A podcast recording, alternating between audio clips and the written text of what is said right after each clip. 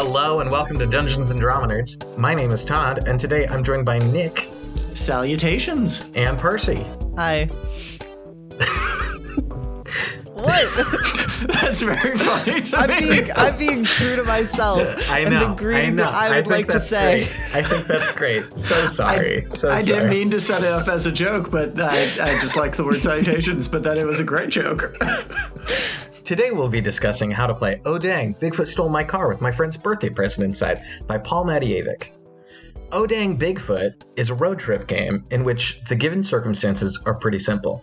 The players are on their way to their friend's birthday, but very quickly find that their car is stolen by Bigfoot and must chase after them to recover the sweet birthday gifts inside the car, among other things. The game is designed to be played in one session and to be mostly, if not entirely, improvised. The GM setup is done by rolling on a few tables that tell you what Bigfoot wants to do, where he makes a stop, what might complicate the player's journey to find Bigfoot, and what happens when they finally do catch up to him.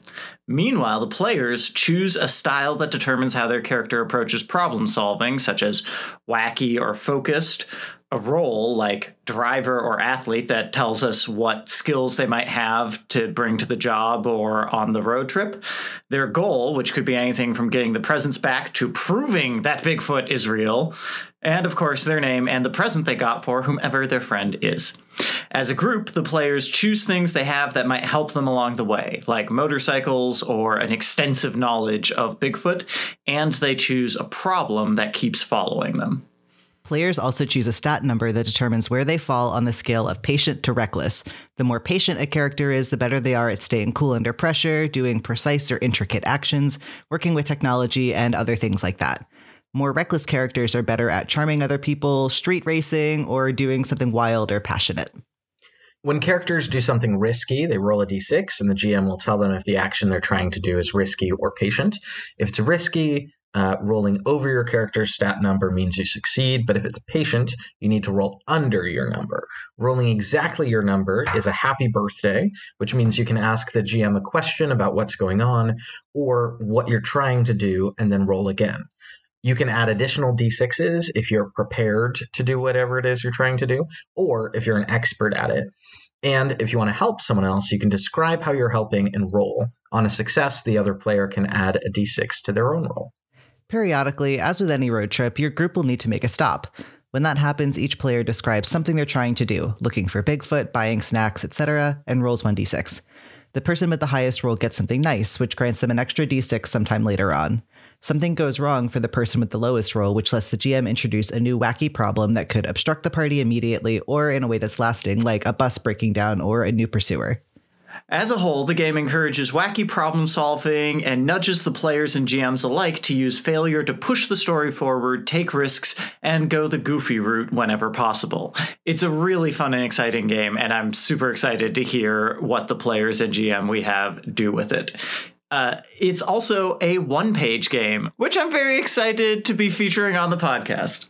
I love the elegance of the rules and the lightweight system that Paul Matijevich uh, has written for this game, particularly the patient versus reckless mechanic and the way that it encourages players to play into the trait that they choose at the very beginning.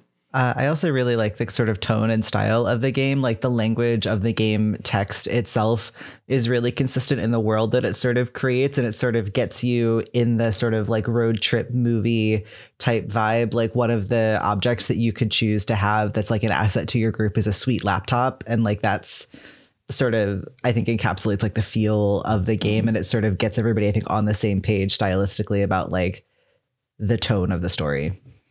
Hmm I think in one page, in a very economic uh, way, it sets up a very clear tone for how the game is supposed to be played, um, gives you a bunch of different ways and like storylines that you might explore in this one shot, which I feel a number of other games don't always do.